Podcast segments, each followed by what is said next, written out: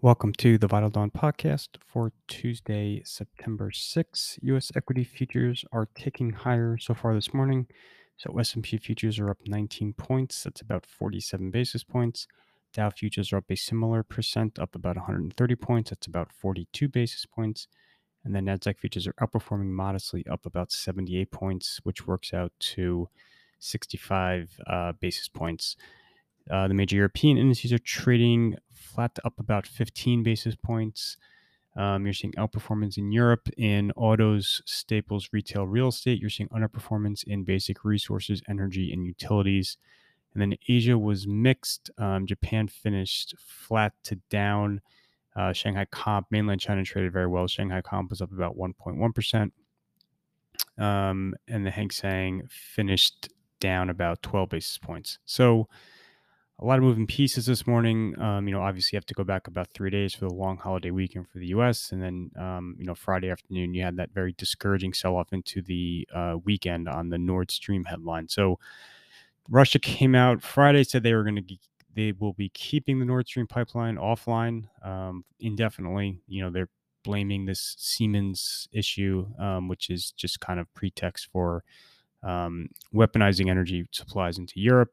So clearly not positive, but I think, you know, just to take a step back, this pipeline had been only providing about ten percent of Germany's gas in the last several weeks because they've already been um, cutting down capacity on it. They was only shipping about twenty percent of its capacity even before they uh, took it offline for maintenance. So, and in the near term, there's really not a material impact to um, the actual amount of energy sitting in Europe for consumption. So European gas storage levels have hit their targets in most countries earlier than anticipated. Um, again, that pipeline has only been providing a small amount of gas to Germany in recent weeks. And now you have a lot of countries rolling out various forms of financial assistance to consumers and companies to help mitigate the fallout from higher energy costs. Um, you know, I don't necessarily think this should be considered fiscal stimulus, quote unquote. I know that's kind of the um, impression that some people have in the market. Um, but clearly, governments are acting aggressively in Europe um, to help kind of shelter the region from the fallout from energy costs. So gas prices in Europe rose yesterday, um, but they're giving a lot of that back this morning. Um, on the oil side, you had a surprise decision yesterday from OPEC to cut output by one hundred thousand barrels per day. That's only reverses what they did last month when they increased production by one hundred thousand barrels per day. So kind of getting back to flat. Brent prices rallied three percent yesterday, giving a lot of that back this morning. Um, again, I don't necessarily think it shifts so much the um, this near-term supply-demand backdrop, especially given that you have a lot of OPEC countries already undershooting their production quotas. And then also, you know, there's increased concerns about consumption. Um, and I think that's one of the big takeaways from OPEC is, you know, clearly they are growing a little bit less optimistic about the um, backdrop for oil demand. Um, and that's one of the silver linings from the COVID restrictions in China is you're seeing gas and oil demand from that country fall short of expectations. That's that's providing somewhat of a bailout for Europe. Um, you know, one of the one of the reasons why Europe has been so successful in increasing gas storage levels has been China selling its surplus L N G to Europe uh, just because it's not consuming as much as it initially thought. Um, So that's, you know, dominating the narrative is the situation in Europe with energy and Russia.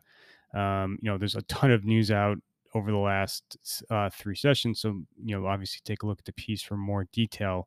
Um, but those are kind of the major themes and trends. You did have an R B A uh, meeting. So the R B A hiked rates fifty basis points, as was widely expected. But the accompanying language um, contained kind of a dovish pivot, suggesting that they are approaching the neutral level on rates, um, you know, so they have f- further tightening to go. But um, you did see a, a modest dovish tweak in the uh, accompanying language.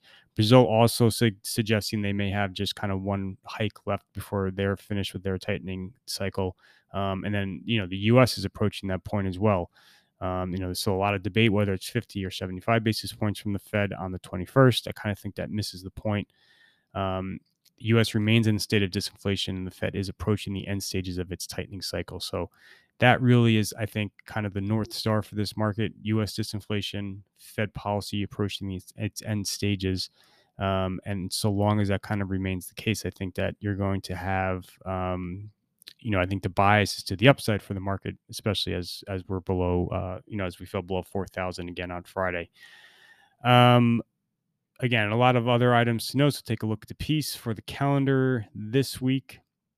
Well, starting for the, with the calendar for today, you have the services I S M at ten a.m. Um, you have a couple of earnings after the close, nothing too major. And then um, a lot of sell-side conferences will be taking place this week starting today. So you're going to get a lot of updates from companies about the state of Q three business trends. Um, this will be a very important catalyst. Um, you know, I don't think you're going to have to see companies really aggressively guide down. Um, when guidance was first set back in um, in July, you know, we were kind of at the lows in the market. There was a lot of macro, uh, a lot of macro uncertainty. I think that kind of influenced how companies provided guidance for the second half. So we're in a better state today than we were back in July.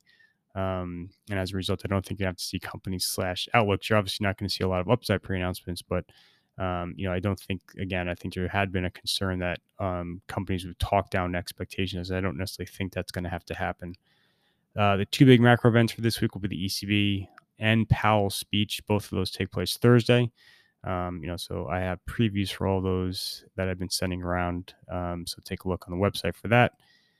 Um, You also have China import-export data tomorrow morning. You have China's inflation numbers Friday morning.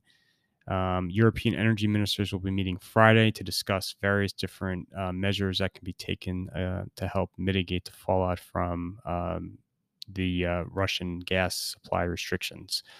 So that is everything for today, Tuesday, September sixth. Thank you for listening.